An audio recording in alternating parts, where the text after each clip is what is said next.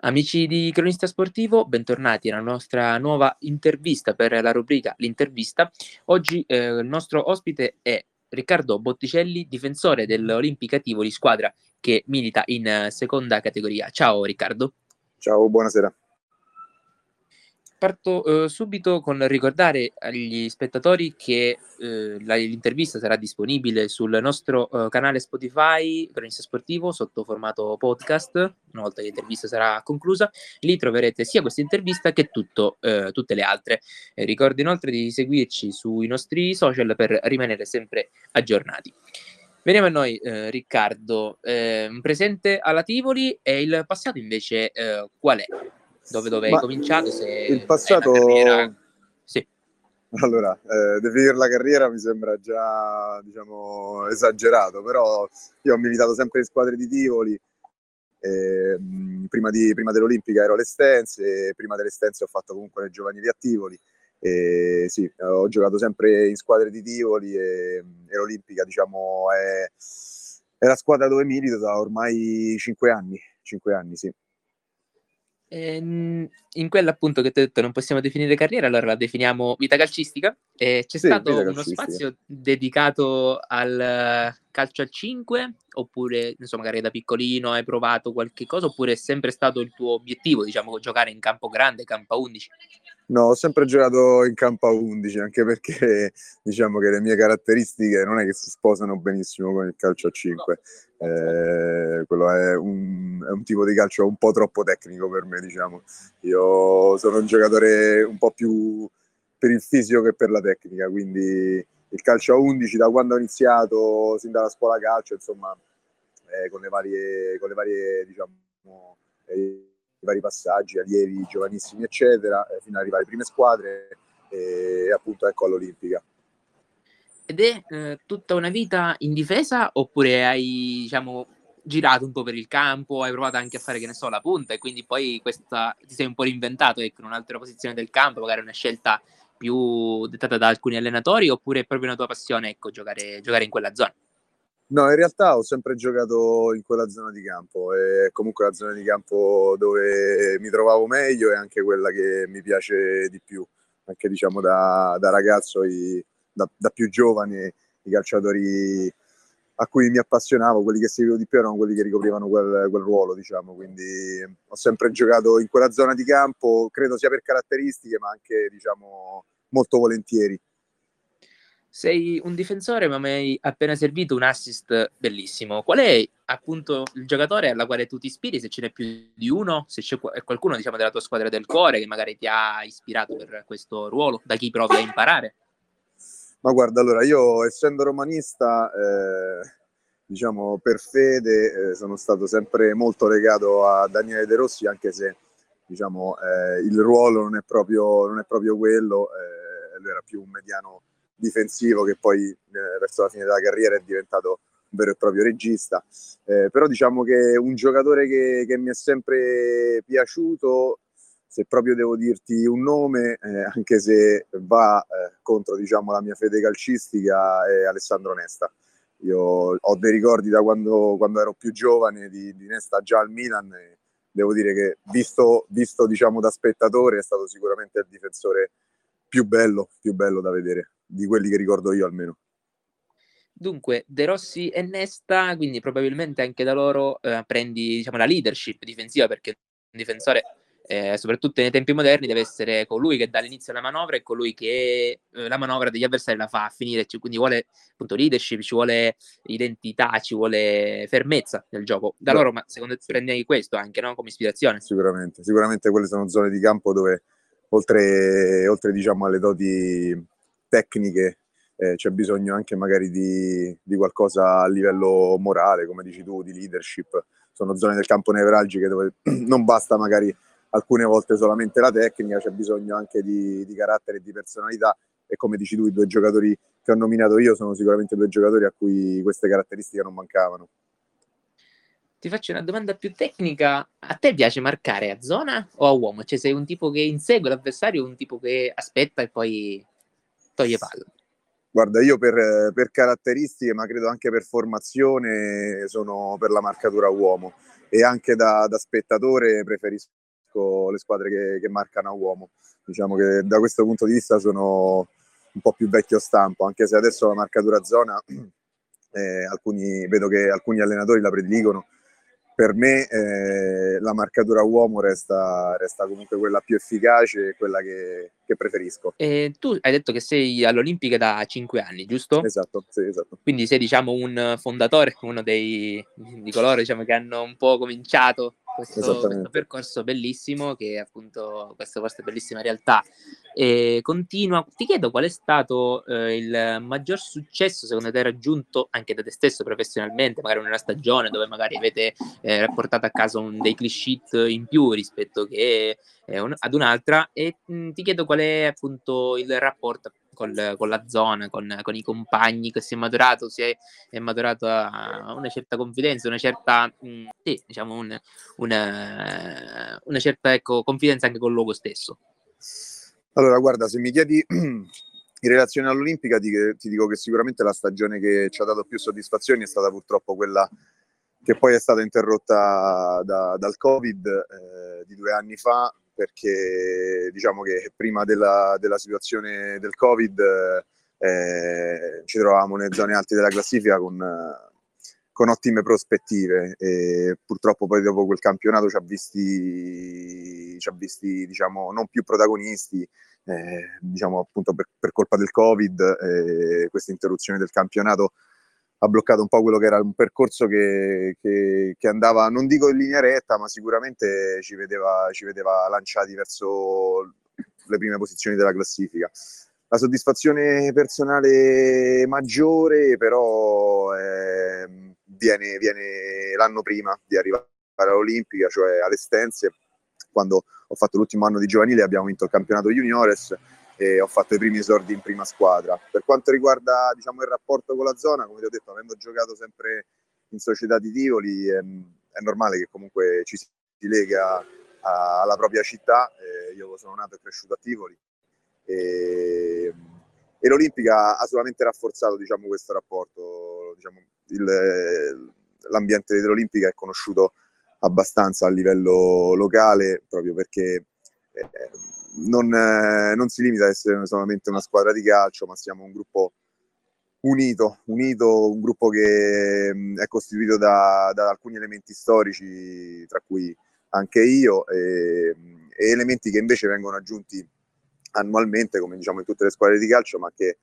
proprio perché c'è questa ossatura forte mm, si integrano subito. E, è diciamo, un contesto difficile da spiegare per chi lo vive all'esterno, ma per chi ha vissuto, lo vive o lo vive indirettamente, sa di cosa parlo, insomma, è dell'ambiente sano a cui, a cui mi riferisco. Ehm, il rapporto col presidente, appunto, visto che tu sei appunto uno dei, dei pionieri, uno degli che hanno cominciato questa avventura, eh, com'è? Se è stato sempre un rapporto schietto, sincero? Eh, cosa ne pensi appunto del presidente? E una domanda anche sull'allenatore, eh, diciamo, del, del, momento che è esatto. Mister Tacchini. Sì. Eh, il rapporto col presidente, devo dire, il rapporto sempre molto Mm, sì, mm, basato sulla sincerità, come dici tu, perché il presidente è una persona con cui si può parlare, con cui puoi avere diciamo, un qualsiasi tipo di confronto calcistico, extracalcistico, è una persona con cui, con cui si parla molto volentieri di tutto e quindi devo dire il rapporto che mh, mm, non ha mai avuto alti e bassi, un rapporto lineare. Per quanto riguarda il mister, eh, io col mister sinceramente mi trovo veramente bene e vedo che, che è un sentimento comune alla squadra è un allenatore che... Mh, cioè io penso che in queste categorie, quando trovi un, un allenatore come, come, il nostro, che dedica veramente tanto tempo alla squadra, è difficile che, che i rapporti si inclinino, perché quando vedi che c'è comunque quel tipo di impegno dall'altra parte, non puoi far altro che, che ricambiare co, co, con la stessa moneta e con lo stesso tipo di impegno. Quindi eh, il lavoro del mister, diciamo, noi lo vediamo tutti i giorni e non fa altro che gratificarci e quindi anche con il mister ho un ottimo rapporto. Ehm, in questi cinque anni è nato qualche soprannome tuo all'interno del, del, gruppo? Hai un cognome diciamo abbastanza importante se vogliamo, non so se hanno fatto mai dei riferimenti. No, riferimenti, di quel tipo no, però diciamo che nessuno mi chiama Riccardo, nessuno mi chiama per cognome Botticelli, al massimo c'è diciamo, un soprannome che è un'abbreviazione del mio cognome che è Botti, io per tutti sono, sono Botti. Eh, ti chiedo anche una valutazione secondo te della visibilità che ha questa, quest, questo sport, la categoria per esempio nella quale siete, secondo te eh, appunto per l'impegno, come eh, appunto alla, a ciò che hai detto del, del mister, che lui mette quel, quell'impegno che ci vuole appunto anche in queste categorie che non si trova spesso. Secondo te è proprio un problema eh, diciamo, del, di sistema oppure perché danno più visibilità ad altro piuttosto che a questo non credono a queste piccole realtà? Secondo te qual è diciamo, lo scatto che potrebbe far diventare importante per tutti per, o per molte persone queste, queste categorie? Ma eh, beh, questa è una bella domanda, nel senso che comunque la visibilità eh, per quanto riguarda il calcio in Italia, sia che si parli di calcio a 5, sia che si parli di Serie A, eh, non manca, almeno dal mio punto di vista, è lo sport più seguito. Eh, diciamo che più che altro il punto sarebbe eh, concentrarsi su un tipo di visibilità giusta, nel senso che secondo me, eh, ecco, oggi parliamo un giorno dopo eh, quello che è successo ieri sera appunto con, con la Macedonia, con, sì. con, l'Italia che per la seconda volta non parteciperà ai mondiali e che credo che eh, ci impone a noi come appassionati e agli addetti ai lavori in prima persona, eh, ci impone una riflessione su, su quello che è successo e su come si lavora in questo mondo in Italia. Quindi io credo che più che di visibilità eh, si dovrebbe parlare di, di ambienti dove, dove, dove fare diciamo, questo sport in modo sano eh, e l'Olimpica è uno di, di, questi ambienti e non lo dico perché eh, ho interessi o perché ne faccio parte, ma perché eh, ho visto diciamo, ecco, eh, nel territorio più ambienti e vi posso assicurare che l'Olimpica è uno di quei ambienti in cui si fa sport al di là del risultato, non che il risultato sia in secondo piano, ma eh, diciamo, ecco, appunto, eh, eh, viene, messo, viene messo sul giusto piano. E credo che più, di, più che di visibilità sì, si debba parlare di, di, di altro e la visibilità secondo me lascia il tempo che trova, nel senso i titoli dei giornali il giorno dopo lasciano il tempo che trovano. E, credo che sia più importante lavorare bene per, per la categoria e per, e per eh, il futuro di questo, di questo sport. Ecco. Perché appunto io mi rifacevo che ne so, prendi in Inghilterra, no? ci sono sì, quelle squadre sì. magari di terza divisione, vanno a giocare partite con squadre di Premier League, quindi anche esatto. lì no? si vanno a giocare le loro chance, cose che qui invece magari in Italia non succede. Quindi, no, Beh, anche... l'Inghilterra, l'Inghilterra, è sicuramente un, un, mondo un po' a parte, eh, però sì, diciamo che quelle realtà ci appassionano tutti e sarebbe bello vederle anche in Italia. Credo che però il calcio italiano, ripeto, da, da umile osservatore esterno abbia altri tipi di problemi e credo che bisognerebbe concentrarsi più su quelli e poi dopo magari vivere il sogno Leicester piuttosto che la, la, squadra di terza categoria che gioca contro il Manchester United. Però questo è, è il mio punto di vista. Che, insomma... Sì, sì, certo, certo, capisco. E, ehm, venendo invece alla stagione di quest'anno, la Tivoli si è ripresa. La seconda parte di stagione ancora eh, appunto venite da una serie di, di risultati utili eh, consecutivi, l'ultima l'avete vinta. Qual è eh, la tua previsione da qui diciamo, alla fine del campionato? Quale potrebbe essere la vostra posizione finale? Se non sei scaramantico, eh, ovviamente, e, e diciamo, quali sono i, i, tuoi obiettivi anche personali ecco, da qui alla, alla, fine? Se magari preferisci una partita in cui non prendete gol piuttosto che una partita in cui segni tu. Allora, eh, diciamo che per quanto riguarda gli obiettivi è eh, difficile fare una previsione, nel senso che comunque la nostra è stata una stagione un po' a due facce.